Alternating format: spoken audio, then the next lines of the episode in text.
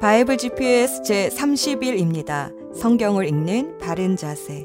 창세기 일 장 이십팔 절 말씀은 하나님이 창조하신 사람에게 주신 복이자 언약입니다.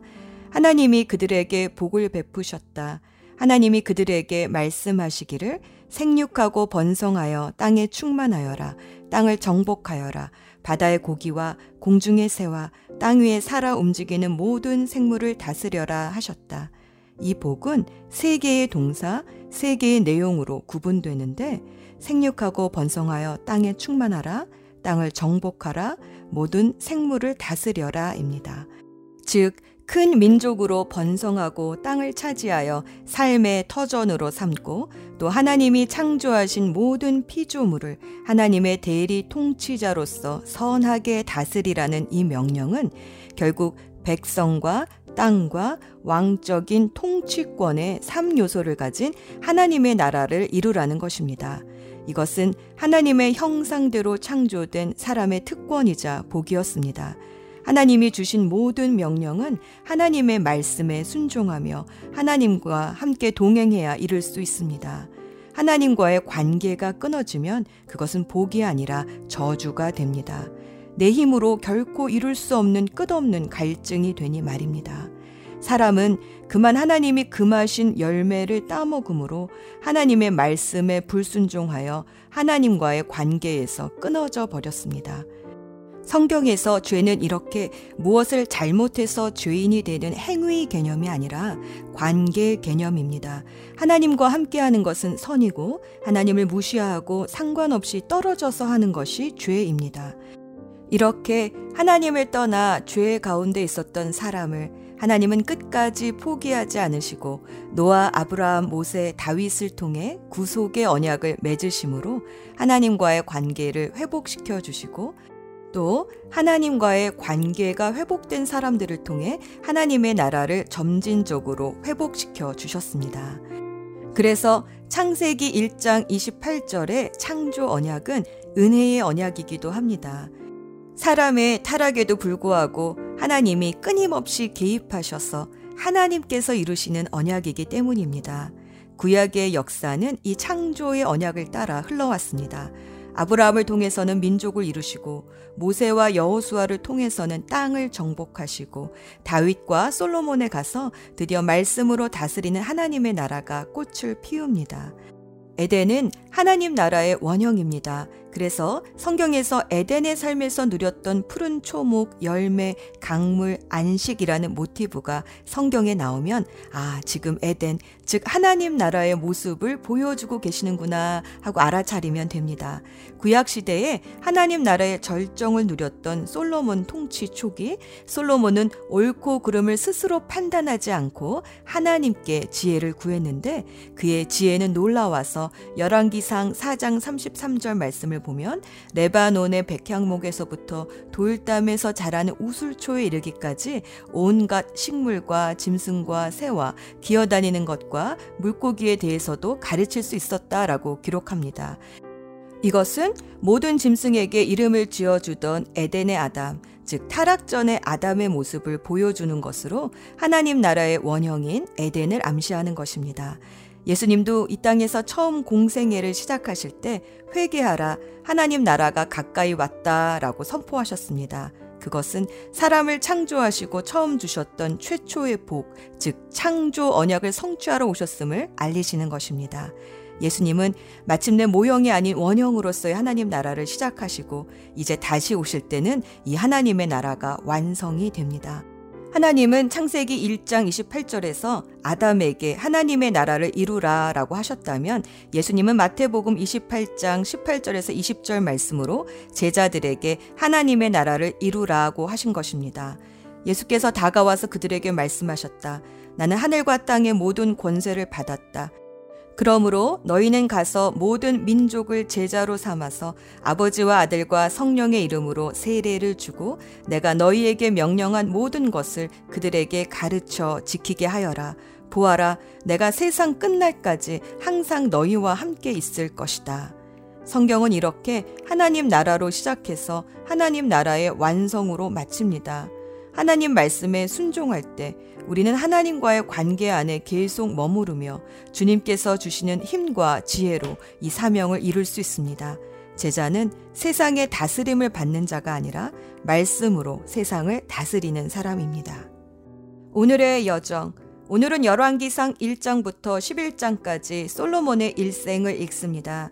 솔로몬이 통치 말년에 이방 아내들에게 현혹되어 우상 숭배의 죄로 빠지는 바람에 이스라엘은 유다와 베냐민 지파의 남유다와 북이스라엘의 열 지파로 분열이 되고 맙니다.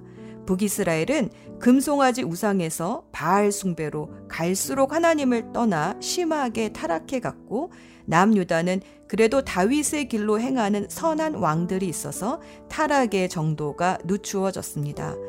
다윗의 왕위를 계승한 솔로몬은 기브온 산당에서 천마리의 제물을 번제로 드린 후 하나님께 옳고 그름을 판단할 수 있는 지혜를 구했습니다. 하나님은 이 간구를 기뻐하셔서 부귀와 영화도 덤하여 주셨습니다. 솔로몬의 왕정 초기 사 년은 왕권을 견고히 다지고 그 후 칠 년은 성전을 짓고 나머지 십삼 년은 왕궁들을 지었습니다. 그러나 남은 십육 년의 통치 동안 솔로몬은 정략 결혼한 아내들의 유혹에 빠져 하나님을 떠나 우상 숭배의 죄에 빠지고 말았습니다. 하나님의 법도와 말씀을 알고 또 하나님의 경고도 들었습니다. 알고도 지은 죄가 무섭습니다. 지혜는 하나님이 주시는 것인데 하나님을 떠나니 지혜의 왕이라고 소문이 났던 솔로몬도 어리석은 짓을 하게 됩니다. 지나친 건축 부역과 무거운 세금으로 백성들은 폭발 직전에 이르렀습니다. 하나님은 에돔의 하닷과 다머스커스 왕 르손을 일으켜 솔로몬을 대적하게 하시고, 또 실로 사람 아히야를 시켜 에브라임 지파이며 건축 감독을 맡고 있었던 여로보암에게 기름을 부어 북쪽의 열 지파의 왕이 되도록 기름 부으셨습니다. 하지만 하나님은 다윗 언약을 기억하셔서 유다 지파를 통해 계속해서 구속의 역사를 이어가게 하셨습니다. 예수 전망대. 비록 솔로몬이 타락하기는 했지만 전성기의 모습은 그리스도의 모형을 보여줍니다. 솔로몬은 지혜의 왕이었습니다.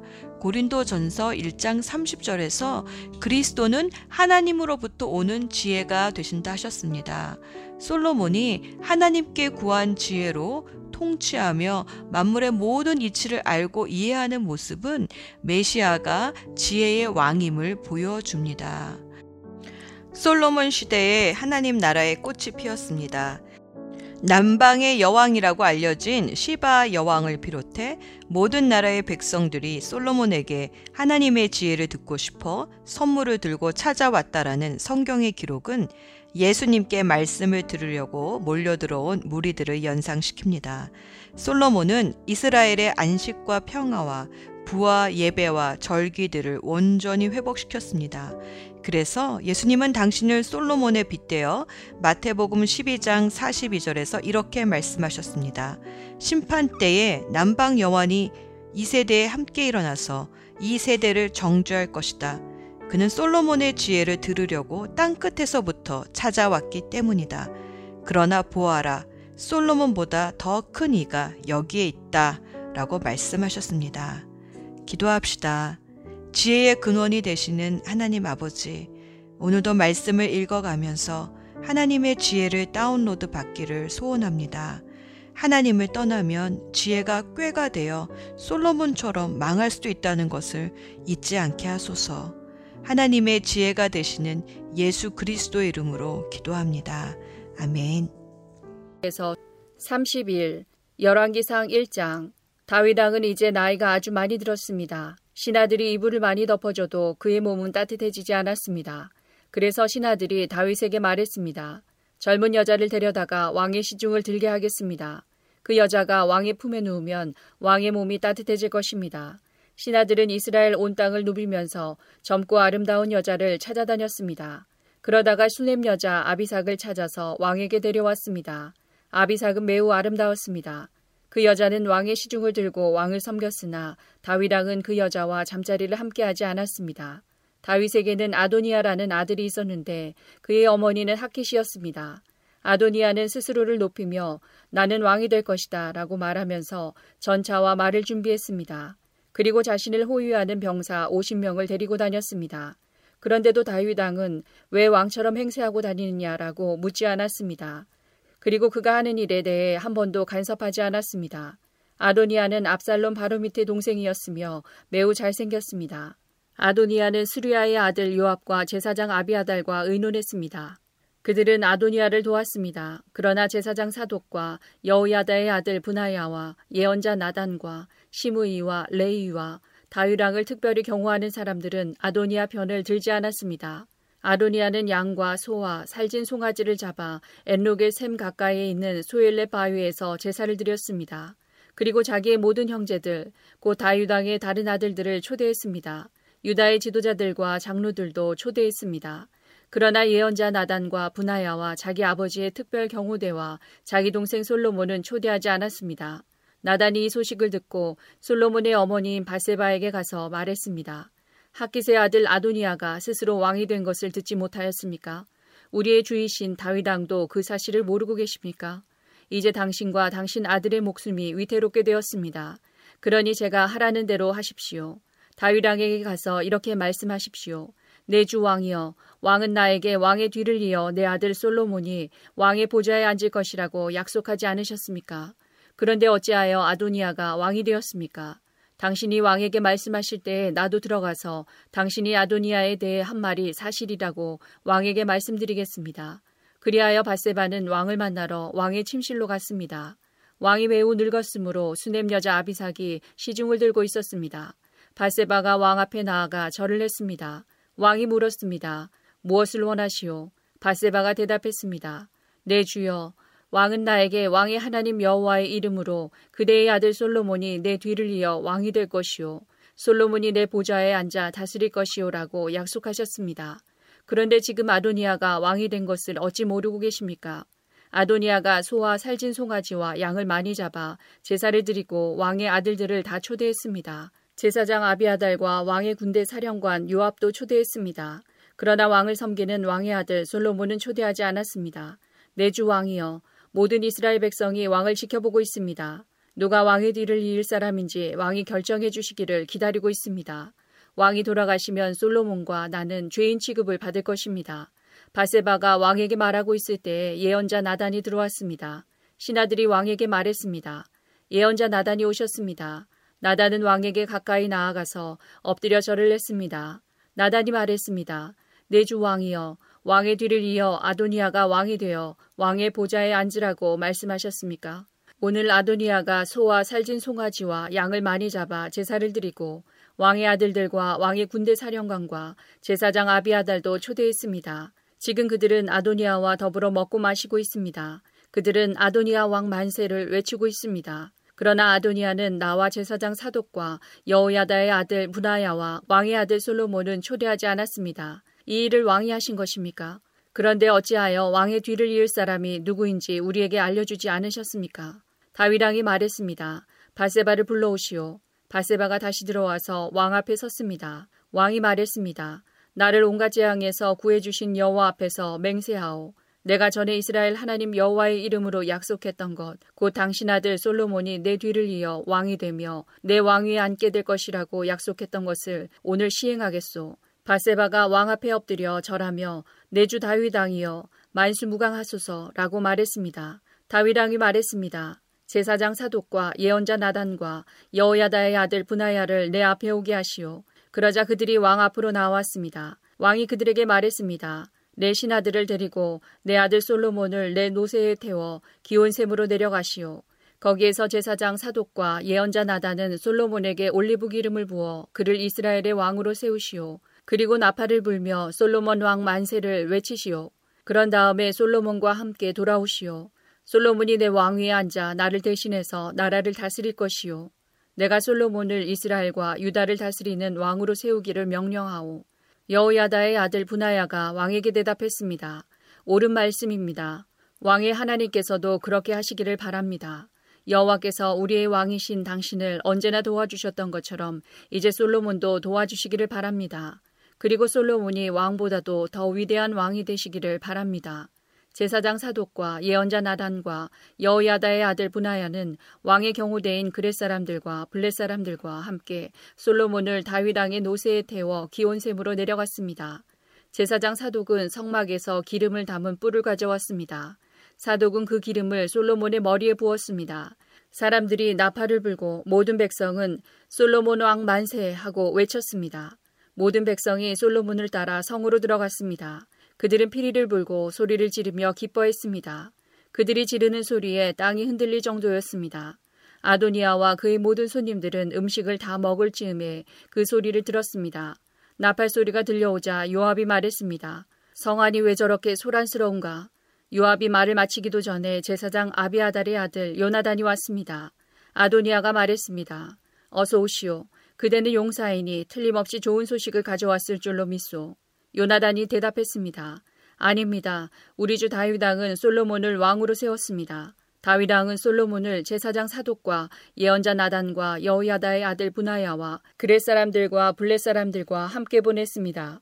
그들은 솔로몬을 왕의 노새에 태웠습니다. 제사장 사독과 예언자 나단이 기온샘에서 솔로몬에게 기름을 부어 그를 왕으로 세웠습니다.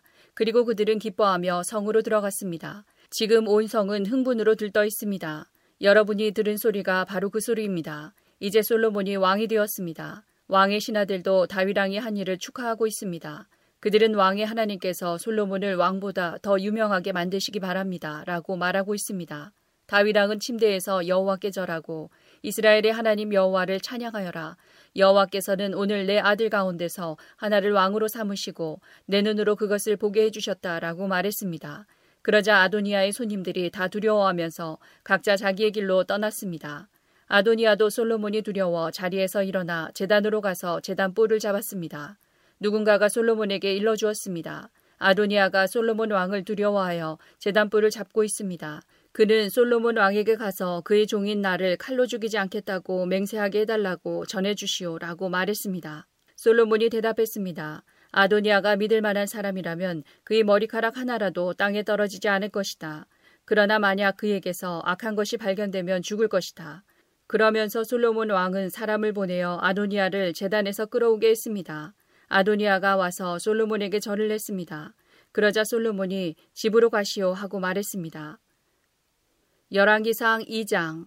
다윗은 죽을 날이 가까워지자 솔로몬에게 유언을 했습니다. 나는 이제 세상 모든 사람들이 가야 할 길로 간다. 너는 훌륭하고 용감한 지도자가 되어라. 너의 하나님 여호와께서 명령하신 것을 잘 지켜라. 그분께서 주신 계명을 지키고 율법에 복종하며 그분께서 말씀하신 대로만 하여라. 모세의 율법에 적힌 것을 지켜라. 그렇게 하면 너는 무엇을 하든지 어디를 가든지 성공할 것이다. 여호와께서 나에게 하신 약속, 곧 내 자손이 내 말을 잘 따르고 마음과 정성을 다하여 내 앞에서 행하기만 하면 이스라엘 백성을 다스릴 왕이 내 집안에서 끊이지 않고 나오게 하겠다라고 하신 약속을 지켜주실 것이다. 그리고 너는 스루야의 아들 요압이 내게 한 일을 잊지 마라. 요압은 이스라엘의 훌륭한 두 장군인 넬의 아들 아브넬과 예델의 아들 아마사를 암살했다. 전쟁 때도 아닌 평화의 때에 그들의 피를 흘렸다. 요압은 죄 없는 사람들을 죽여서 그의 허리띠와 신에 피를 묻혔다. 너는 지혜롭게 행동하여 그에게 벌을 주어라. 그가 오래도록 살다가 평안히 죽게 내버려 두지 마라. 그러나 길르앗 사람 바실레의 자녀에게는 자비를 베풀어 주어라. 그들이 내 상에서 함께 먹을 수 있도록 하여라. 그들은 내가 내 형 압살롬을 피해 도망갈 때에 나를 도와주었다. 바오림 출신의 베냐민 사람이요 게라의 아들인 시므이가 너와 함께 있다는 것을 잊지 마라. 그는 내가 마하나임으로 가던 날 나를 저주한 사람이다.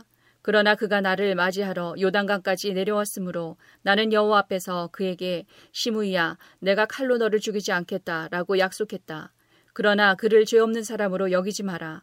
너는 지혜로운 사람이니 시므이를 어떻게 처리해야 할지 알 것이다. 그 노인이 피를 흘리며 음부에 내려가게 하여라. 그 후 다윗은 죽어서 그의 조상들과 함께 다윗성에 묻혔습니다. 다윗은 사십 년 동안 이스라엘을 다스렸습니다. 헤브론에서 칠 년을 다스리고 예루살렘에서 삼십삼 년을 다스렸습니다. 솔로몬은 아버지 다윗의 뒤를 이어 왕이 되었습니다. 그리고 그의 나라를 굳건하게 세웠습니다. 그때 하키스의 아들 아도니아가 솔로몬의 어머니 바세바에게 갔습니다. 바세바가 물었습니다. 좋은 일로 왔느냐? 아도니아가 대답했습니다. 그렇습니다. 좋은 일로 왔습니다. 한 가지 꼭 부탁드릴 말씀이 있어서 왔습니다. 바세바가 말했습니다. 말해보아라. 아도니아가 말했습니다. 당신도 아시듯이 이 나라는 내 것이었고 모든 이스라엘 백성은 내가 왕이 되기를 기대했습니다. 그런데 여호와께서 내 동생을 선택하셔서 이 나라의 왕이 되게 하셨습니다. 이제 한 가지 부탁드릴 것이 있습니다. 거절하지 마십시오. 바세바가 말했습니다. 말해보아라.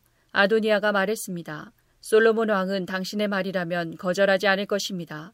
그러니 왕에게 말씀드려 수넴 여자 아비삭을 내 아내로 삼을 수 있게 해주십시오. 바세바가 말했습니다. 좋다. 너를 위해 왕에게 말씀드려보겠다. 그리하여 바세바는 아도니아가 부탁한 것을 말하기 위해 솔로몬 왕에게 갔습니다. 솔로몬은 바세바를 보자 자리에서 일어나 맞이하며 바세바에게 절을 한 뒤 다시 자리에 앉았습니다. 솔로몬은 자기 어머니를 위해 의자를 마련하였고 바세바는 솔로몬의 오른쪽에 앉았습니다. 바세바가 말했습니다. 한 가지 작은 부탁이 있어서 왔으니 거절하지 마십시오. 왕이 대답했습니다. 어머니, 말씀하십시오. 거절하지 않겠습니다. 바세바가 말했습니다. 수넴 여자 아비삭을 왕의 형 아도니아의 아내로 주시기를 부탁하오. 솔로몬 왕이 자기 어머니에게 대답했습니다. 왜 아도니아에게 아비삭을 주라고 말씀하십니까? 그는 나의 형이니 아예 왕의 자리까지 그에게 주라고 말씀하시지요. 제사장 아비아달과 스루야의 아들 요압을 위해서도 그렇게 하시지요. 그러더니 솔로몬 왕은 여호와의 이름으로 맹세를 했습니다. 아도니아가 감히 이런 부탁을 했으니 내가 아도니아의 목숨을 살려둔다면 여호와께서 나에게 무서운 벌을 내리실 것입니다. 여호와께서는 내 아버지 다윗의 왕위를 나에게 주셨습니다. 여호와께서는 약속을 지키셔서 그 나라를 나와 내 백성에게 주셨습니다. 여호와의 살아계심을 두고 맹세하오니 아도니아는 반드시 죽을 것입니다. 그리고 나서 솔로몬 왕은 여호야다의 아들 분하야를 보내어 아도니아를 쳐 죽였습니다. 솔로몬 왕이 제사장 아비아달에게 말했습니다. 그대를 그대의 집이 있는 아나도스로 보낼 테니 그리로 가시오. 그대는 죽어야 마땅하오. 그러나 그대는 내 아버지 다윗과 함께 행진할 때에 여호와 하나님의 궤를 메었고 내 아버지가 온갖 고통을 당했을 때에도 그 고통을 함께 했으므로 지금은 그대를 죽이지 않겠소. 솔로몬은 아비아달이 여호와를 섬기는 제사장 일을 하지 못하도록 쫓아냈습니다. 그리하여 여호와께서 실로에 있던 제사장 엘리와 그의 집안에 대해서 말씀하신 일이 그대로 이루어졌습니다. 요압은 이 소식을 듣고 두려워했습니다. 그는 압살롬의 편은 들지 않았으나 아도니아의 편을 들었으므로 여호와의 장막으로 도망쳐 제단불을 붙잡았습니다. 누군가가 솔로몬 왕에게 요압이 여호와의 장막으로 도망쳐 제단불 곁에 있다고 일러주었습니다. 그래서 솔로몬은 분하야에게 요압을 죽이라고 명령했습니다. 분하야가 여호와의 장막으로 들어가서 요압에게 말했습니다. 왕의 명령이니 밖으로 나오시오. 요압이 대답했습니다. 아니다. 나는 여기에서 죽겠다. 분하야가 왕에게 돌아가서 요압이 한 말을 전했습니다. 그러자 왕이 분하야에게 명령했습니다. 그가 말한 대로 요압이 나와 나의 아버지 집에서 무모하게 흘린 피를 이제 내가 거두어라.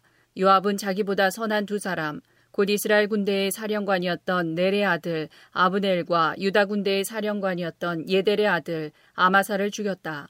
내 아버지 다윗은 요압이 그들을 죽인 것을 몰랐다. 그러므로 여호와께서 요압이 흘린 피를 그의 머리로 돌려보내실 것이다. 그들을 죽인 죄는 요압과 그의 집안에 영원히 돌아갈 것이다. 그러나 다윗과 그의 자손과 그의 집안과 그의 왕좌에는 여호와께서 주시는 평화가 영원토록 있게 될 것이다. 그러자 여호야다의 아들 분하야가 올라가서 요압을 죽였습니다. 요압은 광야에서 가까운 자기 집에 묻혔습니다. 왕은 요압을 대신해서 여호야다의 아들 분하야를 군대 사령관으로 삼았습니다. 또 아비아달의 자리에는 제사장 사독을 세웠습니다. 왕은 시므이에게 사람을 보내어 그를 불러놓고 말했습니다. 너는 예루살렘에서 집을 짓고 거기서 살아라. 예루살렘을 벗어난 다른 어떤 곳으로도 가면 안 된다. 만약 예루살렘을 떠나 기드론 골짜기를 건너는 날에는 반드시 죽게 될 것이다. 내가 죽으면 그것은 내 책임이 될 것이다. 시므이가 왕에게 대답했습니다. 왕의 말씀은 정당합니다. 내 주 왕이여, 왕의 말씀대로 하겠습니다. 그리하여 시므이는 오랫동안 예루살렘에서 살았습니다. 삼 년 후에 시므이의 두 종이 마아가의 아들이며 가드의 왕인 아기스에게로 도망쳤습니다. 시므이는 자기 종들이 가드에 있다는 소식을 들었습니다. 시므이가 일어나 나귀의 안장을 얹었습니다. 그리고 가드의 아기스에게로 가서 그 종들을 찾아 데려왔습니다. 솔로몬은 시므이가 예루살렘을 떠나서 가드로 갔다가 다시 돌아왔다는 소식을 들었습니다. 그래서 솔로몬은 사람을 보내어 시므이를 불러놓고 말했습니다. 내가 너에게 예루살렘을 떠나지 말라고 여호와의 이름으로 맹세하게 하지 않았느냐. 그리고 어디든지 예루살렘을 떠나 다른 곳으로 가면 죽을 것이라고 경고하지 않았느냐. 너도 말하기를 그 말이 정당하니 그대로 하겠다고 하지 않았느냐. 그런데 어찌하여 여호와께 한 약속을 어겼느냐. 어찌하여 내 명령을 따르지 않았느냐. 너도 잘 알겠지만 너는 내 아버지 다윗에게 악한 짓을 많이 했다. 이제 여호와께서 내가 저지른 악한 일들을 갚으실 것이다. 그러나 나 솔로몬 왕은 복을 받고 다윗의 왕자는 여호와 앞에서 영원히 굳건할 것이다. 왕이 여호야다의 아들 브나야에게 시므이를 죽이라고 명령했습니다. 솔로몬은 자기 나라를 굳건하게 세웠습니다. 열왕기상 삼 장. 솔로몬이 이집트 왕 파라오와 조약을 맺고 그의 딸과 결혼하여 그녀를 다윗성으로 데려왔습니다.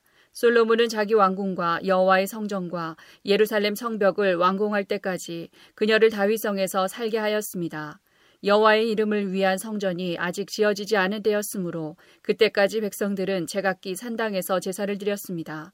솔로몬은 여호와를 사랑했고 자기 아버지 다윗의 교훈을 잘 지켰지만 여전히 산당에서 제사를 드리며 향을 피웠습니다. 솔로몬 왕이 제사를 드리려고 기브온으로 갔습니다. 그곳에는 가장 유명한 산당이 있었는데 솔로몬은 천 마리의 짐승을 잡아 제단에서 태워드리는 제사를 드렸습니다.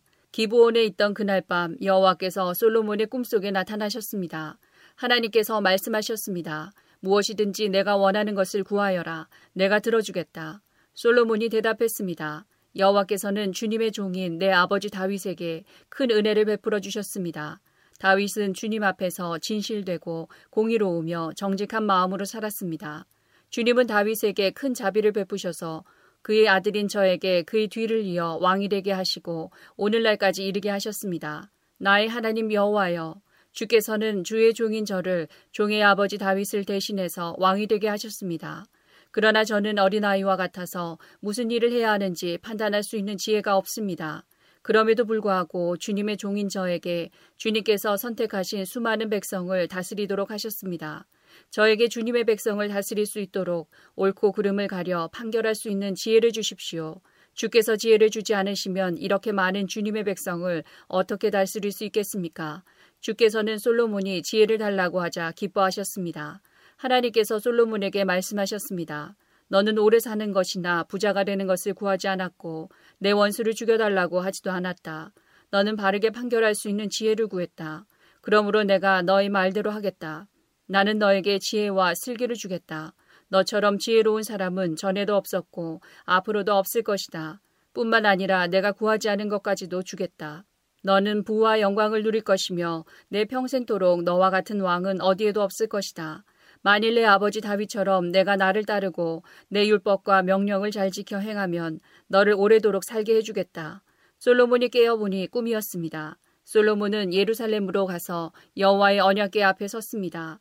그는 여호와께 태워드리는 제물인 번제물과 화목제물을 바치고 모든 신하들에게 잔치를 베풀었습니다. 어느 날 창녀 두 명이 솔로몬 왕에게 왔습니다. 그중 한 여자가 말했습니다. 내 주여, 이 여자와 나는 한 집에서 살고 있는데 내가 아이를 낳았습니다. 내가 아이를 낳은 지 삼 일 만에 이 여자도 아이를 낳았습니다. 우리는 함께 있었고 우리 두 사람 말고는 아무도 집에 없었습니다. 그런데 어느 날 밤 이 여자가 자기 아이를 깔고 자는 바람에 아이가 죽어버렸습니다.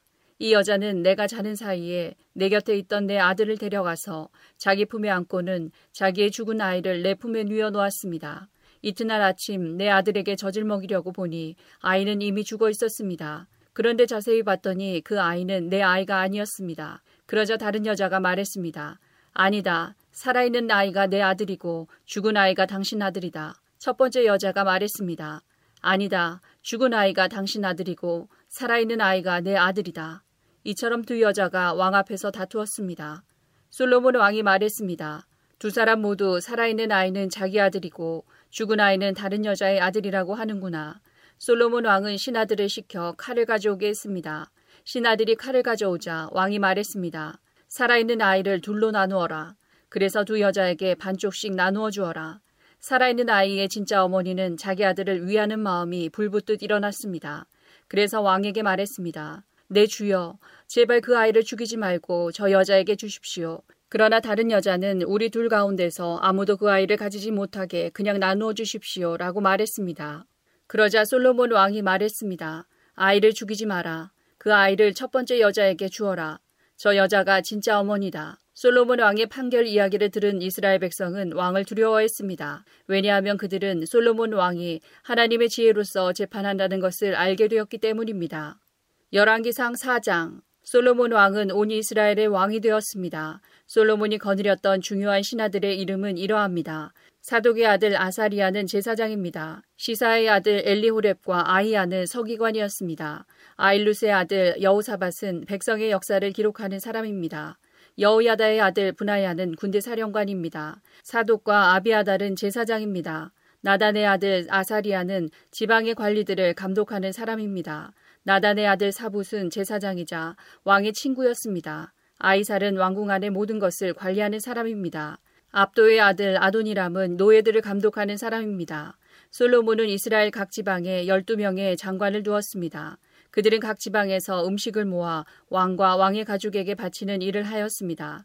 각 장관은 일 년에 한 달씩 왕에게 음식을 바쳐야 했습니다. 열두 지방 장관의 이름은 이러합니다. 에브라임 산지를 다스리는 장관은 벤훌입니다. 마가스와 사알빔과 벳세메스와 엘론베타난을 다스리는 장관은 벤데겔입니다. 아룻복과 소고와 헤벨을 다스리는 장관은 베네셋입니다. 높은 지대인 돌을 다스리는 장관은 벤 아비나답입니다. 그는 솔로몬의 딸 다밧과 결혼했습니다. 다아낙과 무깃도와 사르단에서 가까운 베스한 모든 지역을 다스리는 장관은 아일루스의 아들 바하나입니다. 이곳은 이스라엘 아래 곧 베스안에서 아벨모올라를 지나 용루암 건너편까지 이릅니다.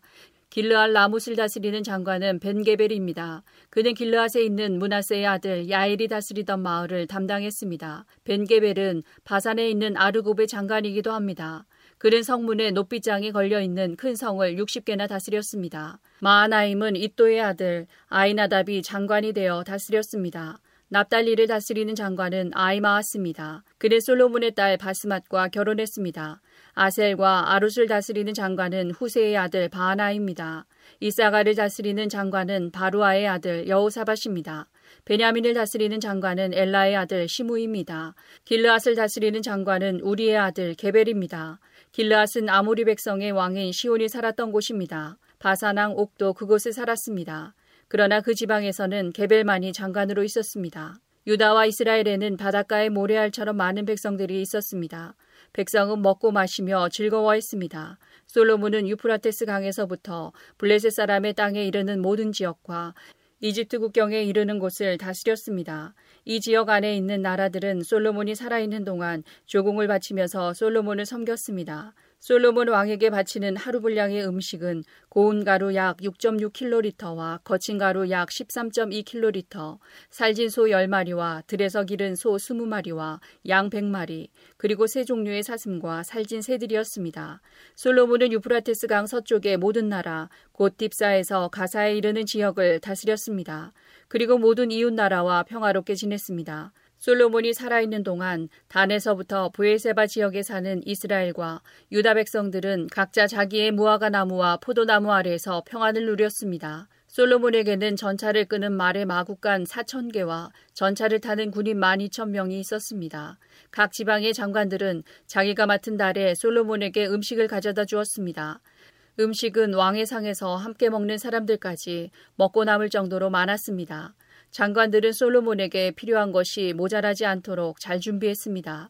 그들은 또 전차를 끄는 말과 일하는 말에게 먹일 보리와 집도 각자 맡은 분량대로 가져왔습니다. 하나님께서는 솔로몬에게 큰 지혜와 슬기로운 마음을 주셨습니다. 그리고 바닷가의 모래알처럼 헤아릴 수 없는 넓은 마음을 주셨습니다. 솔로몬의 지혜는 동방의 그 어떤 사람의 지혜보다 컸으며 이집트의 그 어떤 사람의 지혜보다 더 컸습니다. 솔로몬은 이 땅의 어느 누구보다도 지혜로웠습니다. 예스라 사람 에단보다도 마울의 아들 헤만과 갈골과 다르다보다도 더 지혜로웠습니다. 솔로몬의 명성은 모든 나라에 널리 퍼졌습니다. 솔로몬 왕은 평생 동안 지혜로운 가르침을 삼천 가지나 말했으며 천오 편이나 되는 노래를 지었습니다.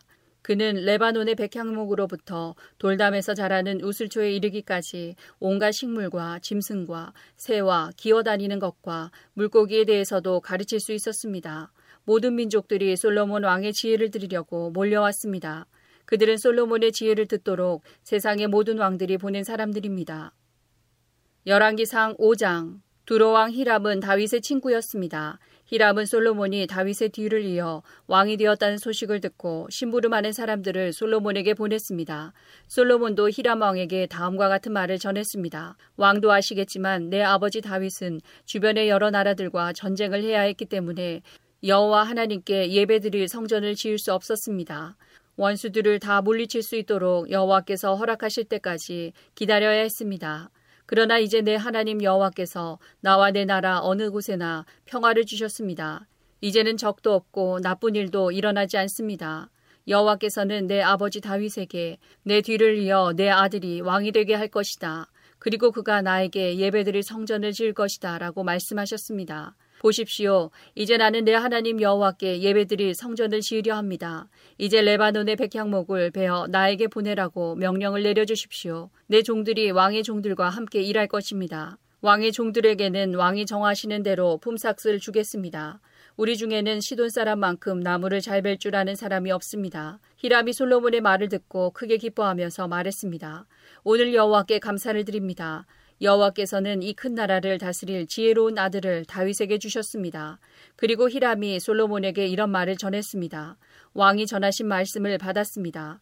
왕이 바라시는 백향목과 잣나무를 다 보내겠습니다. 내 종들이 레바논에서 바다까지 나무를 나르면 그것을 뗏목으로 엮어 왕께서 바라시는 곳으로 띄어보내겠습니다. 그곳에 나무가 이르면 나무를 풀어드릴 테니 왕은 가져가시기만 하면 됩니다. 그 대신 나와 함께 사는 모든 사람들이 먹을 음식을 주십시오. 히람은 솔로몬이 바라는 대로 백향목과 잣나무를 보냈습니다. 솔로몬은 히람에게 해마다 밀 약 사천사백 킬로리터를 주었습니다. 그것은 히람과 함께 사는 모든 사람들이 먹을 수 있는 음식이었습니다. 솔로몬은 해마다 맑은 올리브 기름 약 사백사십 킬로리터도 주었습니다. 여호와께서는 약속하신 대로 솔로몬에게 지혜를 주셨습니다. 히람과 솔로몬은 평화롭게 지냈습니다. 두 왕은 서로 조약을 맺었습니다. 솔로몬 왕은 이스라엘에서 일꾼 삼만 명을 불러 모았습니다. 솔로몬은 그들을 한 달에 만 명씩 번갈아 레바논으로 보냈습니다. 그들은 레바논에서 한 달을 일하고 자기 나라에서 두 달을 일했습니다. 아도니람은 그들을 감독하였습니다. 솔로몬은 산지에서 돌을 깎는 사람 팔만 명을 두었으며 깎은 돌을 운반하는 사람 칠만 명을 두었습니다. 일꾼을 감독하는 사람도 삼천삼백 명이나 두었습니다. 솔로몬 왕은 그들에게 성전의 기초를 놓는 데에 쓸 크고 고운 돌을 깎도록 명령했습니다. 솔로몬의 건축자들과 히람의 건축자들 그리고 그발에서 온 사람들은 돌을 다듬었으며 성전을 짓는 데에 쓸 돌과 나무를 준비했습니다. 열왕기상 육 장. 이처럼 솔로몬은 성전을 짓기 시작했습니다. 그때는 이스라엘이 이집트에서 나온 지 사백팔십 년 되던 해였으며 솔로몬이 왕이 된 지 사 년 둘째 달 곧 십이월이었습니다. 솔로몬이 여호와를 위해 지은 성전은 길이가 육십 규빗, 너비가 이십 규빗, 높이가 삼십 규빗이었습니다. 성전의 성소와 현관의 너비는 성전의 너비와 마찬가지로 이십 규빗이었고 앞뒤 길이는 십 규빗이었습니다. 현관은 성전 앞쪽으로 성전과 이어져 있었습니다. 성전 벽에는 자그마한 창을 내었습니다. 솔로몬은 또 성전 본당을 빙 돌아가며 겹방을 만들었는데 각 방은 여러 층으로 이루어져 있었습니다. 아래층은 너비가 오 규빗이었고 가운데 층은 너비가 육 규빗이었으며 그 위층은 너비가 칠 규빗이었습니다. 솔로몬은 성전벽 바깥 둘레에 턱을 만들어 석가래가 성전벽에 박히지 않게 했습니다. 돌은 채석장에서 다듬은 뒤에 가져왔습니다. 그래서 망치나 정, 그 밖의 쇠연장으로 작업하는 소리가 성전에서는 들리지 않았습니다. 가운데 층으로 올라가는 문은 성전 오른쪽에 있었는데 나사 모양의 계단으로 이루어져 있었습니다. 가운데 층에서 삼 층으로 올라가는 계단도 있었습니다. 솔로몬은 백향목 석가래와 널빤지로 성전 지붕을 덮었습니다. 이렇게 하여 성전 짓는 일을 다 마쳤습니다. 솔로몬은 성전을 돌아가며 다락방 짓는 일을 마쳤는데 그 아래층의 높이는 오 규빗이었습니다. 그 방은 백향목 들보로 만들었는데 성전에 연결되어 있었습니다. 여호와께서 솔로몬에게 말씀하셨습니다. 내가 이 성전을 건축하였도다. 이제 내 모든 율법과 계명을 잘 지켜라. 그러면 내가 내 아버지 다윗에게 약속했던 것을 너에게 이루어주겠다. 나는 이스라엘 자손과 더불어 살 것이며 결코 이스라엘 백성을 저버리지 않을 것이다. 솔로몬이 성전 짓기를 마쳤습니다. 성전 안쪽 벽은 바닥에서 천장까지 백향목 널빤지로 덮었습니다. 마루에는 잣나무 널빤지를 깔았습니다. 성전 안쪽에는 길이가 이십 규빗 되는 방을 만들었는데 바닥에서 천장까지 백향목 널빤지로 가로막았습니다. 그곳은 성전의 안쪽에 해당하는 지성소였습니다. 지성소 앞에 있는 큰 성소의 길이는 사십 규빗이었습니다. 성전 안쪽 벽에는 백향목을 입히고 꽃과 식물로 장식하여 돌이 보이지 않게 했습니다. 솔로몬은 성전 안에 여호와의 언약궤를 놓아둘 지성소를 만들었습니다. 이 지성소의 크기는 길이가 이십 규빗, 너비가 이십 규빗, 높이가 이십 규빗이었습니다. 솔로몬은 이 방을 순금으로 입혔습니다. 그는 백향목 제단을 만들고 그것을 순금으로 입혔습니다. 솔로몬은 성소 안을 순금으로 입힌 다음 지성소 앞쪽으로 금사슬을 들이웠습니다. 그는 지성소도 금으로 입혔습니다. 이처럼 솔로몬은 성전 안을 온통 금으로 입혔습니다. 지성소에 놓일 모든 제단도 금으로 입혔습니다. 솔로몬은 지성소 안에 올리브 나무로 두 그룹을 만들었습니다. 각 그룹의 높이는 십 규빗이었습니다. 각 그룹에는 날개가 있었는데 각 날개의 길이는 오 규빗이었습니다. 그룹의 한쪽 날개 끝에서 다른 쪽 날개 끝까지의 길이는 십 규빗이 되었습니다. 다른 그룹의 길이도 십 규빗이었으며 두 그룹은 크기와 모양이 똑같았습니다. 그리고 높이는 모두 십 규빗이었습니다. 이 두 그룹은 지성소 안에 나란히 놓여 있었습니다. 이 그룹들의 날개는 펼쳐져 있었기 때문에 한 그룹의 날개는 한쪽 벽에 닿았고 다른 그룹의 날개는 다른 쪽 벽에 닿았습니다. 그리고 방 한가운데에서 두 그룹의 날개가 맞닿아 있었습니다. 솔로몬은 이 두 그룹에도 금을 입혔습니다. 지성소와 성소의 모든 벽에는 조각을 했는데 그룹과 종려나무와 꽃 모양을 새겨 넣었습니다. 두 방의 마루도 모두 금으로 입혔습니다. 지성소 입구에는 올리브나무로 만든 문을 달았습니다. 인방과 문설주는 오각형으로 만들었습니다. 솔로몬은 올리브나무로 만든 그 두 문짝에 그룹과 종려나무와 꽃 모양을 새겼습니다. 그리고 그 새긴 것 위에 금을 입혔습니다. 솔로몬은 거룩한 곳인 성소에 올리브나무로 문틀을 만들었는데 그 문설주는 사각형이었습니다. 그리고 잣나무로 문 두 짝을 만들었습니다. 각 문은 두 부분으로 만들어져서 접히게 되어 있었습니다. 그 문에도 그룹과 종려나무와 꽃 모양을 새기고 그 위에 골고루 금을 입혔습니다. 안뜰에는 벽을 둘렀습니다. 그 벽은 다듬은 돌 세 겹과 백향목 널빤지 한 겹으로 쌓은 것입니다. 성전을 짓기 시작한 때는 솔로몬이 이스라엘의 왕으로 있은 지 사 년째 되는 해의 십오월 곧 둘째 달이었습니다. 성전 짓는 일을 마친 때는 솔로몬이 왕으로 있은 지 십일 년째 되는 해의 여덟째 달 곧 불월이었습니다. 성전은 설계한 대로 정확하게 지어졌습니다. 솔로몬이 성전을 짓는 데는 칠 년이 걸렸습니다. 열왕기상 칠 장. 솔로몬 왕은 자기가 살 왕궁도 지었습니다. 왕궁을 짓는 데는 모두 십삼 년이 걸렸습니다. 솔로몬은 레바논 나무로 궁을 지었습니다. 그 궁은 길이가 백 규빗, 너비가 오십 규빗, 높이가 삼십 규빗이었습니다. 그 궁에 있는 네 줄로 된 백향목 기둥이 백향목 석가래를 받치고 있었습니다.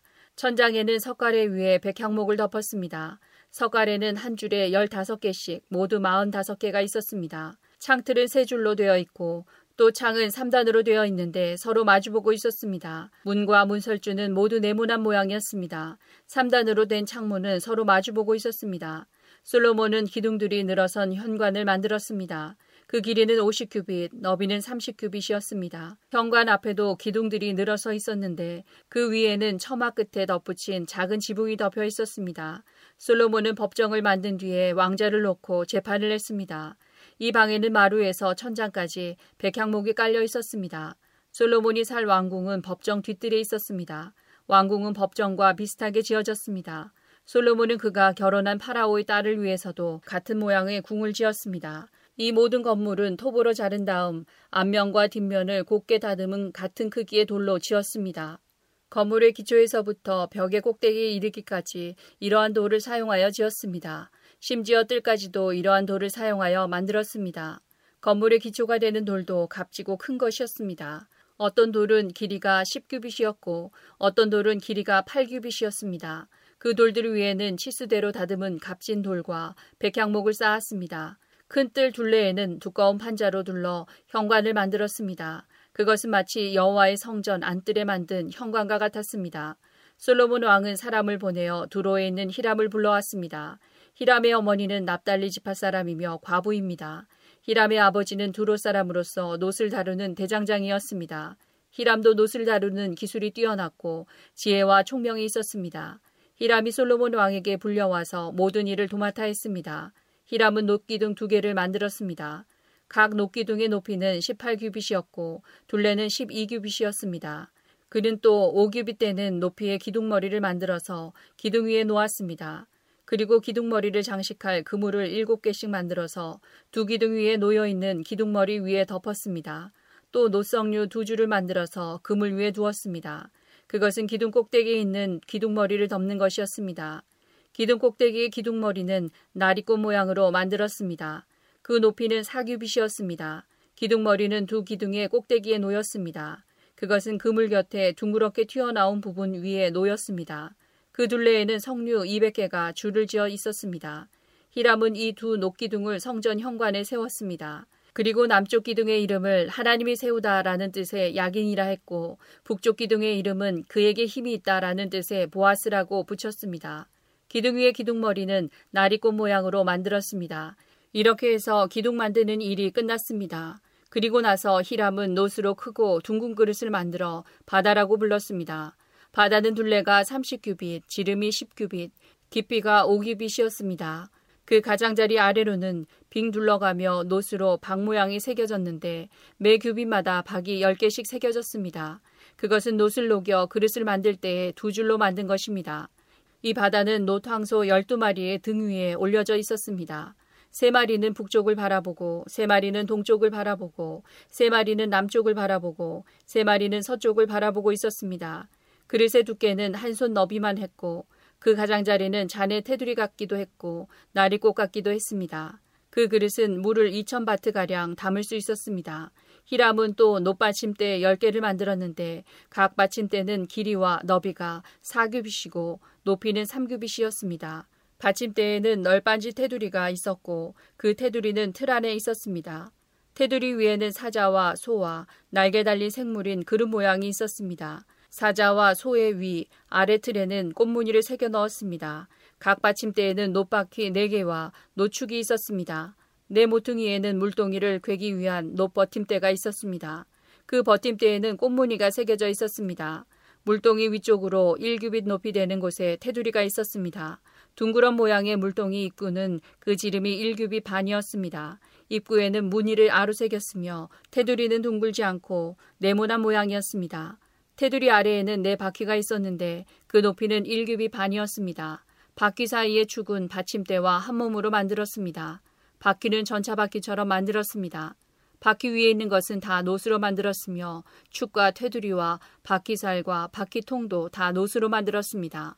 각 받침대의 네 모퉁이에는 네 버팀대가 있었습니다. 버팀대와 받침대는 하나로 만들었습니다. 받침대 꼭대기에는 반규빗 높이의 둥그런 띠가 있었습니다. 그것도 받침대와 하나로 만들었습니다. 받침대의 겉과 널빤지 테두리에는 날개 달린 생물인 그룹과 사자와 종려나무와 꽃을 새겨 넣었습니다. 히람은 이런 방법으로 받침대 열 개를 만들었습니다. 모두 다 같은 틀에 부어 만들었기 때문에 크기와 모양이 똑같았습니다. 히람은 또 놋대야 열 개를 만들었습니다. 받침대 열 개에 대야가 하나씩 있었습니다. 각 대야는 지름이 사 규빗이었고 사십 바트가량의 물을 담을 수 있었습니다. 받침대 다섯 개는 성전 남쪽에 두고 나머지 다섯 개는 성전 북쪽에 두었습니다. 그리고 바다는 남동쪽 모퉁이에 두었습니다. 히람은 솥과 부삽과 대접들도 만들었습니다. 마침내 히람은 솔로몬 왕이 지시한 것을 다 만들었습니다. 히람이 여호와의 성전을 위해 만든 것들은 이러합니다. 기둥 두 개와 두 기둥 꼭대기에 얹은 공 모양의 기둥머리 두 개, 두 기둥 꼭대기에 얹은 두 기둥 꼭대기에 얹는 공 모양의 기둥머리를 덮는 그물 두 개, 그물에 장식할 성류 사백 개, 받침대 열 개와 받침대 위에 놓을 대야 열 개, 바다와 바다를 바치는 황소 열두 마리, 솥과 부삽과 대접과 여호와의 성전에서 쓸 온갖 접시들입니다. 히람은 솔로몬 왕을 위하여 이것들을 모두 놋으로 만들었습니다. 솔로몬 왕은 이 모든 것을 쑥꽃과 사르단 사이에 있는 요단강 가까이에서 진흙틀에 부어 만들게 했습니다.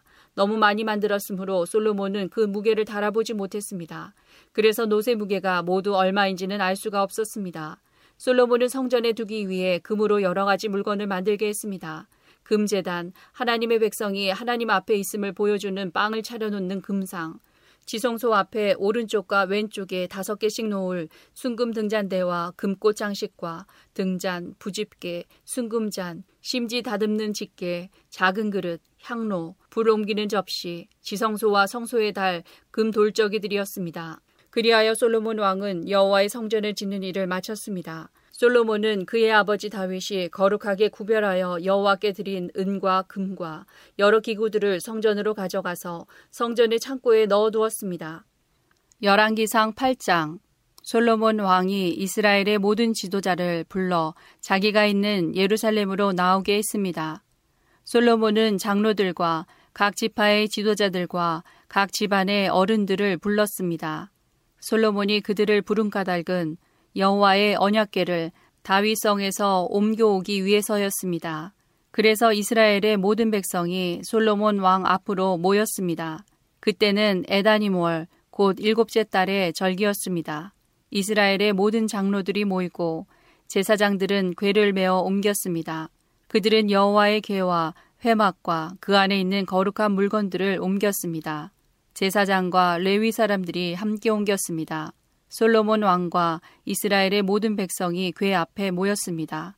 그들은 셀 수도 없을 만큼 많은 양과 소를 제물로 바쳤습니다. 그런 다음에 제사장들이 여호와의 언약궤를 제자리 곧 성전 안의 지성소에 놓았습니다. 언약궤는 금을 두드려서 만든 날개 달린 생물인 그룹의 날개 아래에 두었습니다.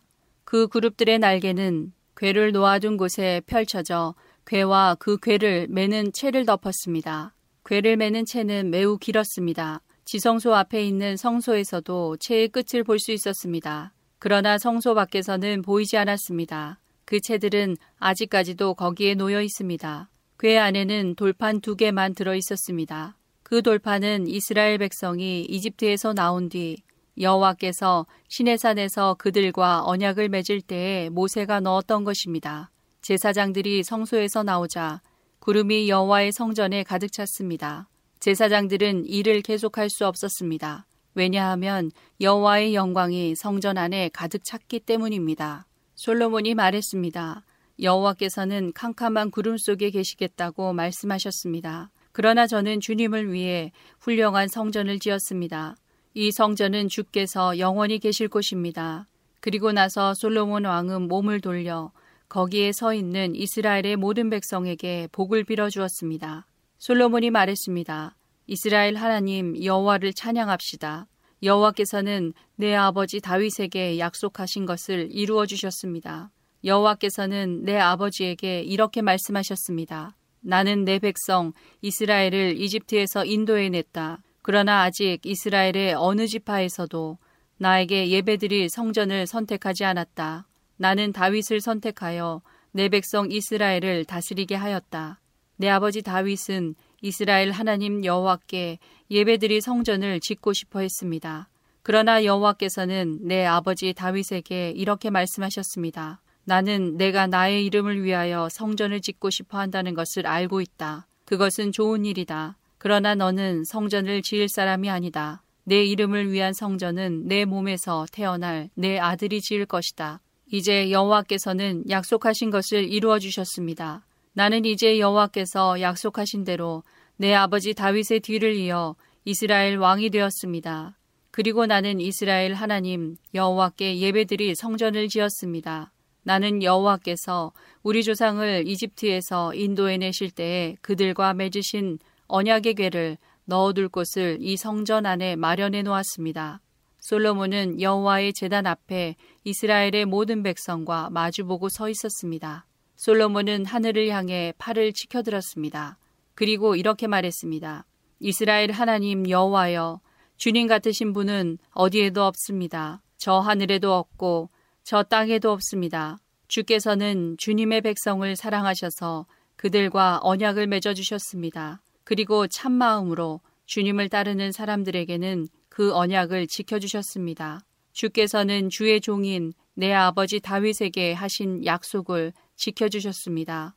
주님의 입으로 말씀하신 그 약속을 오늘 주님의 크신 능력으로 이루어주셨습니다.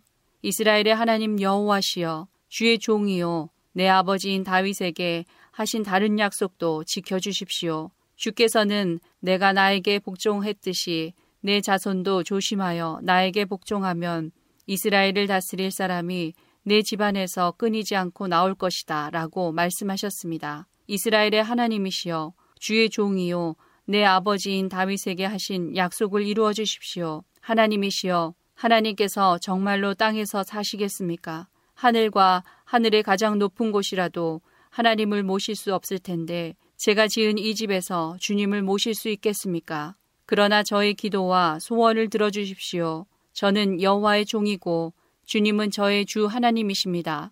제가 오늘 주께 드리는 이 기도를 들어주십시오. 주께서는 전에 내 이름이 거기 있을 것이다 라고 말씀하셨습니다. 그러니 밤낮으로 이 성전을 지켜봐 주십시오. 이곳에서 제가 드리는 기도를 들어주십시오. 저와 주님의 백성 이스라엘이 이곳을 향해 기도할 때 주님은 하늘에서 들으시고 우리 죄를 용서해 주십시오. 만약 어떤 사람이 이웃에게 죄를 지었다고 생각되면 이 성전으로 나오게 될 것입니다. 그런데 그 사람이 자기에게는 죄가 없다고 제단에서 맹세하면 주께서는 하늘에서 그 맹세를 들으시고 판단해 주십시오. 죄 있는 사람에게는 벌을 내리시고 올바른 사람에게는 죄가 없음을 밝혀주십시오. 주님의 백성 이스라엘이 주께 죄를 지어 적에게 패한 후 주께 돌아와 주님을 찬양하고 이 성전에서 주께 기도드리면 주께서는 하늘에서 그들의 기도를 들으시고 주님의 백성 이스라엘의 죄를 용서해 주십시오. 주께서 그들의 조상에게 주신 그 땅을 다시 찾을 수 있게 해 주십시오. 만약 주님의 백성 이스라엘이 주께 죄를 지어 주님이 그 벌로 비를 내리지 않으실 때 그들이 이곳을 향해 기도하고 주님을 찬양하며 죄에서 돌아서면 주님은 하늘에서 그들이 하는 기도를 들으시고 주님의 종들과 이스라엘 백성의 죄를 용서해 주십시오. 그들에게 올바르게 살아가는 법을 가르쳐 주십시오. 그리고 주께서 주님의 백성에게 주신 이 땅에 비를 내려 주십시오. 만약 이 땅에 가뭄이 들거나 백성들 사이에 무서운 전염병이 돌거나 병충해나 메뚜기 떼가 온갖 곡식을 갉아먹거나 주님의 백성이 적의 공격을 받게 되거나 그들에게 병이 생길 때 그들이 참마음으로 죄를 뉘우치고 주님의 백성 이스라엘 가운데서 어느 누구든지 이 성전을 향해 팔을 벌려 기도드리면 주께서는 하늘에서 그 기도를 들으시고 백성을 용서해 주십시오. 주님만이 사람의 속마음을 아십니다. 그러니 각 사람을 판단하시고 그들이 한 일대로 그들에게 갚아주십시오. 그렇게 하시면 주님의 백성은 주께서 우리 조상에게 주신 이 땅에서 사는 동안 늘 주님을 섬길 것입니다. 이스라엘에 속하지 아니한 외국인이 주의 크신 이름과 주께서 행하신 큰 일에 대해 듣고 먼 땅에서 와서 이 성전을 향하여 기도하면 주께서는 하늘에서 그들의 기도를 들으시고 그들이 구하는 대로 이루어 주십시오. 그러면 주님의 백성 이스라엘처럼 온 땅의 백성이 주님을 알고 주님을 두려워할 것입니다. 또한 제가 지은 이 성전이 주님의 이름이 있는 곳임을 알게 될 것입니다. 주님의 백성이 적과 싸우라는 주님의 명령을 받고 나갈 때에 그들이 주께서 선택하신 이 성과 제가 주님의 이름을 위하여 지은 이 성전을 향해 여호와께 기도드리면 주께서는 하늘에서 그들의 기도를 들으시고 그들을 도와주십시오. 죄를 짓지 않는 사람은 없습니다. 주님의 백성도 주께 죄를 지을 것입니다. 이것 때문에 주께서 분노하시어 그들을 싸움에서 지게 하시면 적들은 그들을 사로잡아 자기 나라로 끌고 갈 것입니다. 그때 주님의 백성이 포로로 끌려간 그 땅에서 정신을 차리고 마음을 돌려 우리가 죄를 지었습니다. 우리가 잘못했습니다. 라고 주께 기도하며 그들이 포로로 있는 원수의 땅에서 온 마음과 정성을 다하여 주께 회개하고 주께서 그들의 조상에게 주신 땅과 주께서 선택하신 이 성과 제가 주님의 이름을 위하여 지은 이 성전을 향해 주께 기도드리면 주께서는 하늘에서 그들이 하는 기도를 들으시고 사정을 살펴주십시오. 주님의 백성을 용서해 주십시오. 주님을 배반한 그들을 용서해 주십시오. 그래서 그들을 사로잡아간 사람들이 그들을 불쌍히 여기도록 해 주십시오. 그들이 주님의 백성이라는 것을 기억해 주십시오. 주께서 그들을 용광로와도 같은 이집트에서 인도해 내셨다는 것을 기억해 주십시오. 제가 드리는 기도와 주님의 백성 이스라엘이 드리는 기도에 귀를 기울여 주십시오. 그들이 주께 부르짖을 때마다 그 기도를 들어주십시오. 주 여호와여, 주께서는 우리의 조상을 이집트에서 인도해 내실 때에 주의 종 모세를 통하여 약속하신 대로 이 땅의 모든 나라들 가운데서 우리를 선택하셔서 주님의 백성으로 삼으셨습니다. 솔로몬은 제단 앞에 무릎을 꿇고 하늘을 향해 팔을 벌리고 이런 기도를 드렸습니다. 기도를 마친 솔로몬은 여호와의 제단 앞에서 일어났습니다. 솔로몬은 서서 큰 소리로 이스라엘 모든 백성에게 복을 빌어주었습니다. 여호와를 찬양합시다. 주께서는 당신의 백성 이스라엘에게 약속하신 대로 안식을 주셨습니다. 주께서 그의 종 모세를 통해 말씀하신 좋은 약속 가운데서 하나라도 이루시지 않은 것이 없습니다. 우리의 하나님 여호와께서 우리 조상들과 함께 계셨던 것처럼 우리와도 함께 계시기를 원합니다. 결코 우리를 떠나시지도 않고 버리시지도 않기를 원합니다. 우리의 마음이 주께 기울게 하시고 주님을 따르게 하시기를 바랍니다. 주께서 우리 조상에게 주신 모든 율법과 계명을 우리가 지킬 수 있도록 해주시기를 원합니다. 우리의 주 하나님께서 제가 드린 이 기도를 언제나 기억해 주시기를 바랍니다. 주님의 종과 주님의 백성 이스라엘 가까이 계시기를 바랍니다. 날마다 우리가 필요한 대로 우리를 도와주시기 바랍니다. 그러면 세계의 모든 백성이 주님만이 참 하나님이심을 알게 될 것입니다. 여러분은 우리의 주 하나님 여호와께 완전히 복종하십시오.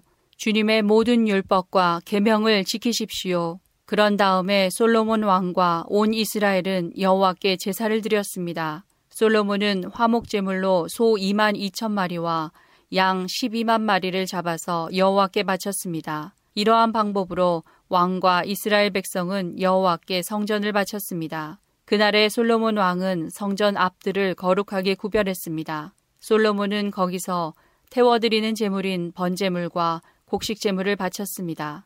그리고 화목제물에 기름도 바쳤습니다. 여호와 앞에 있는 놋제단이 너무 작아서 제물들을 다 담을 수 없었기 때문에 성전 앞들에서 이 제물들을 바쳤습니다. 그때 솔로몬 왕과 이스라엘의 모든 백성은 절기를 지켰습니다. 북쪽으로는 하맛 어귀에서부터 남쪽으로는 이집트 시내에 이르기까지 그 지역에 사는 많은 사람들이 모여들었습니다. 그들은 칠 일을 두 번 합한 십사 일 동안 절기를 지켰습니다. 절기 팔 일째 되는 날에 솔로몬은 백성을 집으로 돌려보냈습니다. 그들은 왕에게 복을 빌어주며 집으로 돌아갔습니다. 그들은 여호와께서 그의 종 다윗과 그의 백성 이스라엘에게 베풀어 주신 온갖 은혜로 말미암아 기뻐했습니다. 열왕기상 구 장. 솔로몬은 여호와의 성전과 자기가 살 왕궁과 자기가 짓고 싶어하던 모든 것을 다 지었습니다.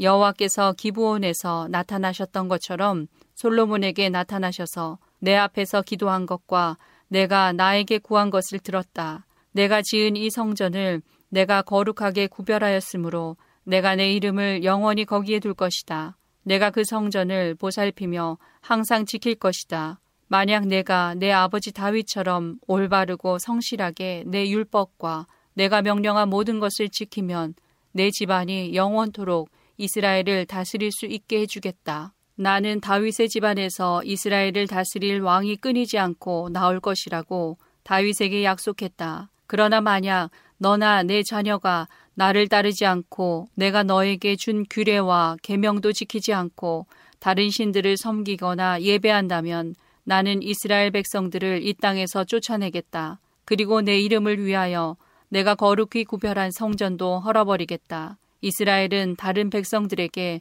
속담거리와 웃음거리가 되고 말 것이다. 성전이 무너지면 그 모습을 보는 모든 사람들이 놀랄 것이다. 그들은 너희를 놀리며 여호와께서 어찌하여 이 땅과 이 성전을 이런 지경으로 만드셨을까 하고 비웃을 것이다. 그러면 다른 백성이 이렇게 된 까닭은 그들의 조상을 이집트에서 인도해낸 여호와 하나님을 그들이 버렸기 때문이다. 그들은 다른 신들에게 마음이 끌려 그들을 예배하고 섬겼다. 그래서 여호와께서 이런 재앙을 그들에게 내린 것이다 라고 대답할 것이다 하고 솔로몬에게 말씀하셨습니다. 이십 년에 걸쳐 솔로몬 왕은 여호와의 성전과 왕궁을 완성하였습니다. 솔로몬 왕은 그가 원하는 대로 백향목과 잣나무와 금을 보내주었던 두로 왕 히람에게 갈릴리에 있는 스무 개의 마을을 주었습니다. 히람은 두로에서 와서 솔로몬이 준 마을들을 둘러보았습니다. 그러나 그 마을들은 그의 마음에 들지 않았습니다. 히람이 말했습니다. 나의 형제여, 그대가 나에게 준 마을들이 이 정도밖에 안 돼요. 그래서 지금까지 사람들은 그 마을들을 쓸모없는 땅이라는 뜻으로 가불 땅이라고 부르고 있습니다. 히람이 솔로몬에게 보낸 금은 전부 다하여 백이십 달란트였습니다. 솔로몬 왕은 일꾼들을 불러 모아 성전과 왕궁을 지었습니다. 솔로몬은 일꾼들에게 밀로와 예루살렘 성벽 쌓는 일을 시켰습니다. 또한 하솔과 무깃도와 게셀성을 다시 쌓는 일도 시켰습니다. 옛날에 이집트 왕이 게셀을 공격하여 점령한 일이 있었습니다. 이집트 왕은 게셀을 불태우고 거기에 살던 가나안 사람들을 죽였습니다. 그리고 그 성을 자기 딸의 결혼 선물로 솔로몬에게 주었습니다. 솔로몬은 게셀과 아래쪽 베토론과 바알락과 유다 광야에 있는 다드모를 세웠습니다. 솔로몬 왕은 또 곡식과 그 밖의 물건을 저장해 둘 수 있는 성과 전차를 두는 성과 전차 모는 군인들을 위한 성도 세웠습니다. 솔로몬은 예루살렘과 레바논과 그가 다스리는 모든 땅에 원하는 것을 다 지었습니다. 그 땅에는 이스라엘 백성이 아닌 사람들, 곧 아모리 사람과 헷 사람과 브리스 사람과 히위 사람과 여부스 사람들이 남아서 살고 있었습니다. 이스라엘 백성은 그들을 완전히 멸망시키지 못했습니다. 그래서 솔로몬은 그들을 노예로 삼아서 일을 시켰습니다. 그들은 지금까지도 노예로 있습니다. 솔로몬은 이스라엘 백성 중에서는 어느 누구도 노예로 삼지 않았습니다. 이스라엘 백성은 솔로몬의 군인, 신하, 장교, 전차 지휘관, 전차병으로 일했습니다. 솔로몬이 맡긴 일을 지휘하는 감독은 오백오십 명이었습니다. 그들은 사람들이 하는 일을 감독하였습니다. 파라오의 딸이 다윗성에서 왕궁으로 옮겨왔습니다. 그 왕궁은 솔로몬이 이집트 왕의 딸을 위해 지어준 것입니다. 솔로몬은 밀로를 건축하였습니다. 솔로몬은 한 해에 세 번씩 자기가 여호와를 위해 쌓은 제단 위에 태워드리는 제물인 번제물과 화목제물을 바쳤습니다. 그리고 여호와 앞에 놓인 향단에서 향을 피웠습니다. 이렇게 솔로몬은 성전 짓는 일을 마쳤습니다. 솔로몬은 에돔 땅 홍해 해안에 있는 엘락 근처 에시온 게벨에서 배를 만들기도 했습니다. 히람 왕은 바다에 대해 잘 알고 있는 뱃사람들을 두고 있었습니다. 히람은 그 사람들을 솔로몬에게 보내어 솔로몬의 신하들을 돕게 했습니다. 그들은 솔로몬의 배를 타고 오빌에 이르러 금 사백이십 달란트를 솔로몬 왕에게 가져왔습니다.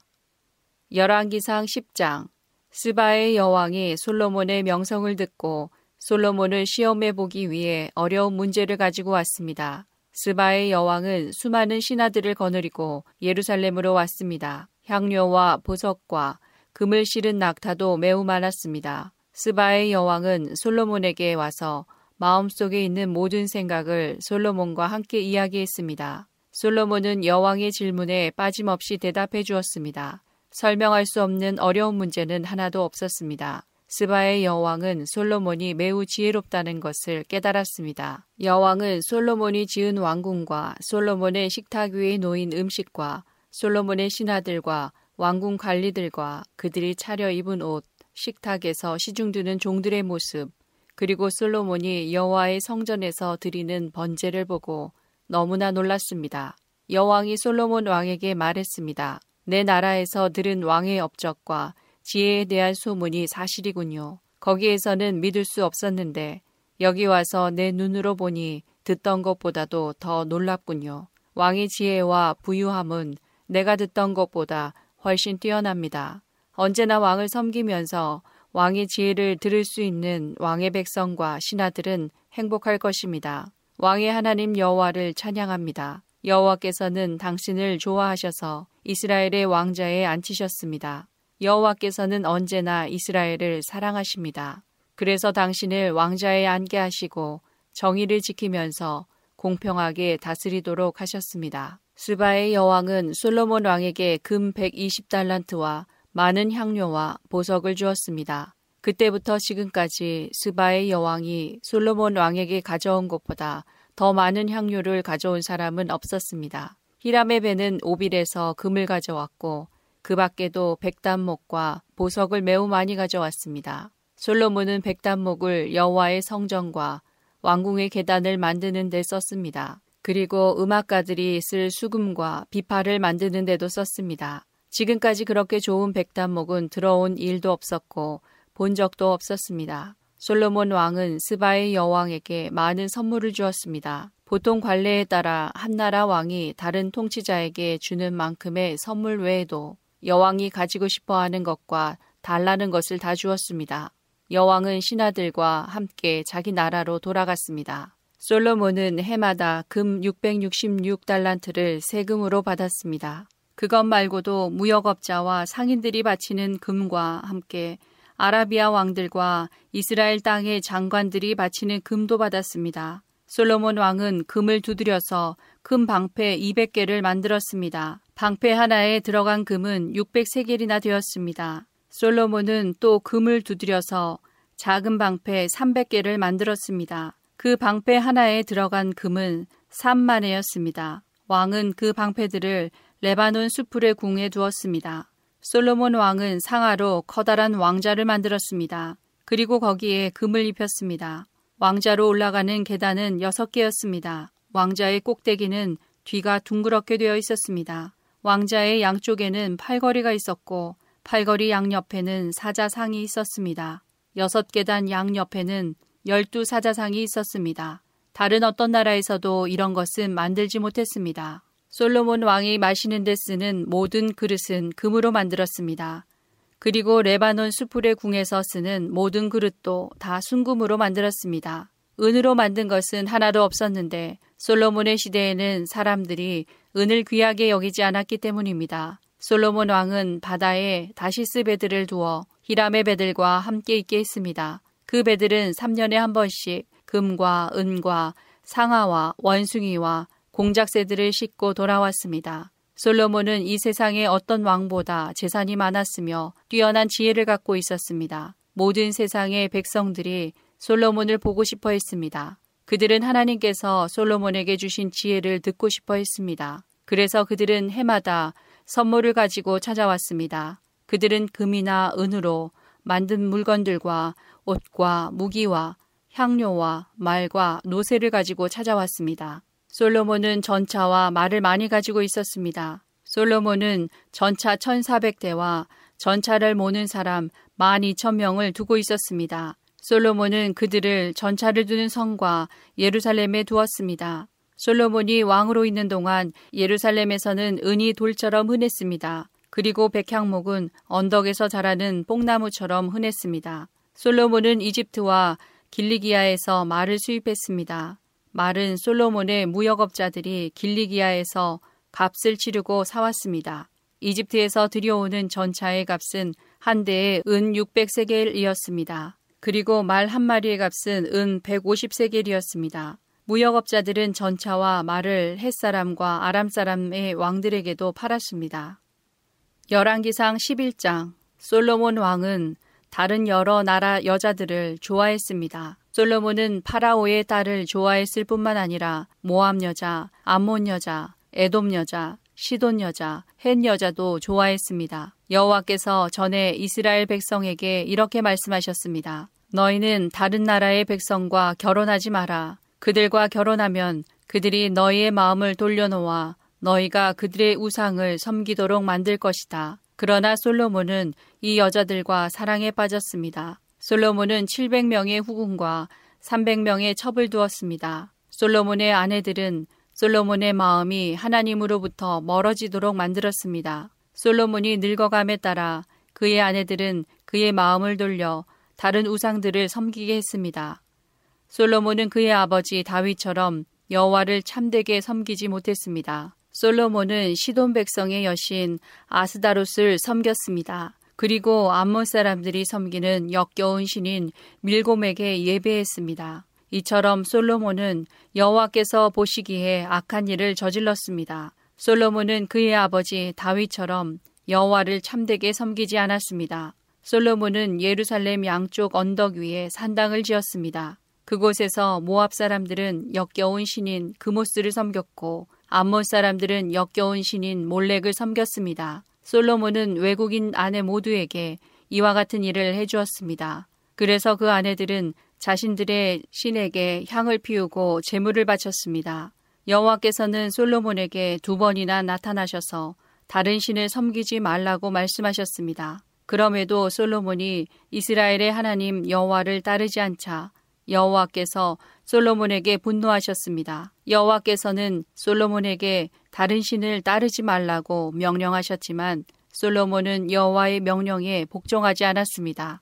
그래서 여호와께서는 솔로몬에게 너는 나와 맺은 언약을 어기고 내 명령을 따르지 않았다. 그러므로 나는 내 나라를 너에게서 빼앗아 내 신하에게 줄 것이다. 그러나 내가 살아있는 동안에는 그렇게 하지 않겠다. 왜냐하면 내가 내 아버지 다윗을 사랑하기 때문이다. 내 아들이 왕이 될 때에 이 나라를 갈라놓겠다. 나라 전체를 다 빼앗지 않는 것은 내 종 다윗과 내가 선택한 성 예루살렘을 위해서 한 지파를 내 아들에게 남겨주어 다스리도록 하기 위함이다 라고 말씀하셨습니다. 그때 여호와께서 에돔 사람 하닷을 일으켜 솔로몬의 적이 되게 하셨습니다. 하닷은 에돔의 왕족이었습니다. 전에 다윗이 에돔에 있을 때에 다윗의 군대 사령관이었던 요압이 죽은 사람을 묻어주려고 갔다가 에돔의 남자들을 다 죽인 일이 있었습니다. 요압과 모든 이스라엘 백성은 에돔에 여섯 달 동안 머물러 있으면서 에돔의 남자들을 다 죽였습니다. 그때 아직 어린아이였던 하닷은 그의 아버지의 신하들과 함께 이집트로 도망쳤습니다. 그들은 미디안을 떠나 바란에 이르렀습니다. 그들은 바란에서 몇 사람을 데리고 이집트로 가서 이집트 왕 파라오를 만났습니다. 파라오가 하닷에게 집과 땅과 먹을 것을 주었습니다. 파라오는 하닷을 매우 좋아하여 자기 아내 곧 다브네스 왕비의 동생을 그의 아내로 주었습니다. 그들은 그누밧이라는 아들을 낳았고 다브네스 왕비는 그누밧을 왕궁에서 길렀습니다. 그래서 그누밧은 왕의 자녀들과 함께 자랐습니다. 하닷은 이집트에 있는 동안 다윗이 그의 조상의 무덤에 묻힌 것과 군대 사령관인 요압이 죽었다는 소식을 듣고 파라오에게 말했습니다. 나를 보내주십시오. 내 나라로 돌아가고 싶습니다. 그러자 파라오가 말했습니다. 왜 내 나라로 돌아가려고 하느냐? 내가 너에게 잘못한 것이라도 있느냐? 하닷이 대답했습니다. 아닙니다. 그냥 돌아가게 해주십시오. 하나님께서는 또 엘리야다의 아들 르손을 일으켜서 솔로몬의 적이 되게 하셨습니다. 르손은 자기의 주인인 소바왕 하닷에셀로부터 도망친 사람입니다. 다윗이 소바의 군대를 물리친 뒤에 르손은 사람들을 모아 작은 군대를 만들고 그들의 지도자가 되었습니다. 르손과 그 무리들은 다마스커스로 가서 살다가 르손을 다마스커스의 왕으로 세웠습니다. 르손은 아람을 다스리면서 이스라엘을 미워했습니다. 그래서 르손은 솔로몬이 살아있는 동안 끊임없이 이스라엘을 괴롭혔습니다. 르손과 하닷은 계속하여 이스라엘을 적으로 삼고 미워했습니다. 느밧의 아들 여로보암은 솔로몬의 신하였습니다. 여로보암은 에브라임 사람으로서 스레다 마을 출신이었고 그의 어머니는 스루아라는 과부였습니다. 여로보암은 솔로몬 왕에게 반역했습니다. 여로보암이 솔로몬 왕을 반역하게 된 까닭은 이러합니다. 솔로몬 왕이 밀로를 건축하고 자기 아버지의 성인 다윗성의 성벽을 고치고 있었습니다. 여로보암은 유능한 사람이었는데 솔로몬은 이 젊은이가 일을 잘한다는 것을 알고 그에게 에브라임과 므낫세 지파, 즉 요셉 가문의 모든 일꾼들을 감독하는 일을 맡겼습니다. 어느 날 여로보암이 예루살렘을 떠나 다른 곳으로 가는 길에 실로 사람 예언자 아히야를 만났습니다. 아히야는 새 옷을 입고 있었습니다. 들에는 그 두 사람만 있었습니다. 아히야는 입고 있던 새 옷을 찢어 열두 조각으로 나누었습니다. 아히야가 여로보암에게 말했습니다. 열 조각은 당신이 가지시오. 이스라엘 하나님 여호와께서 말씀하셨소. 내가 솔로몬에게서 그 나라를 빼앗겠다. 그래서 열 지파는 여로보암에게 주겠다. 그러나 한 지파는 내 종 다윗과 내가 선택한 예루살렘 성을 위해서 솔로몬에게 남겨줄 것이다. 내가 이렇게 하는 까닭은 솔로몬이 나를 버렸기 때문이다. 솔로몬은 시돈 사람의 신 아스다롯과 모압 사람의 신 그모스와 암몬 사람의 신 밀곰을 섬기고 있다. 솔로몬은 내 말을 듣지 않았고 내가 보기에 옳은 일도 하지 않았다. 내 율법과 계명을 지키지도 않았다. 그는 그의 아버지 다윗을 본받아 살지 않고 있다. 그러나 내가 선택한 내 종 다윗이 내 계명과 규례를 지킨 것을 생각하여 솔로몬이 살아있는 동안에는 그의 나라를 다 빼앗지 않고 왕으로 있게 해주겠다. 그의 아들로부터 이 나라를 빼앗아 열 지파를 너에게 주겠다. 솔로몬의 아들에게는 한 지파를 남겨주어 계속 다스리게 할 것이다. 그래서 내가 내 이름을 두려고 선택한 성 예루살렘에서 다윗의 후손이 계속해서 나라를 다스릴 수 있게 하겠다. 여로보암아, 나는 너를 선택하여 내가 원하는 모든 것을 다스릴 수 있도록 할 것이다. 너는 온 이스라엘을 다스리는 왕이 될 것이다. 내가 보기에 옳은 일을 하기만 하면 나는 너와 함께 하겠다. 너는 내 명령을 지켜라. 다윗처럼 내 율법과 계명을 지키면 너와 함께 해주겠다. 다윗에게 해준 것처럼 내 집안을 왕의 집안에서 끊이지 않게 하겠다. 이스라엘을 너에게 주겠다. 솔로몬의 죄 때문에 다윗의 후손들에게 벌을 주겠지만 그 벌이 영원히 계속되지는 않을 것이다. 솔로몬이 여로보암을 죽이려 하자 여로보암은 이집트로 도망쳤습니다. 여로보암은 이집트 왕 시삭에게 도망가서 솔로몬이 죽을 때까지 이집트에 머물렀습니다. 솔로몬이 한 다른 모든 일과 그의 지혜에 관한 것은 솔로몬의 역사책에 적혀 있습니다. 솔로몬은 예루살렘에서 사십 년 동안 온 이스라엘을 다스렸습니다. 솔로몬은 죽어서 그의 아버지 다윗의 성에 묻혔습니다. 그의 아들 르호보암이 뒤를 이어 왕이 되었습니다.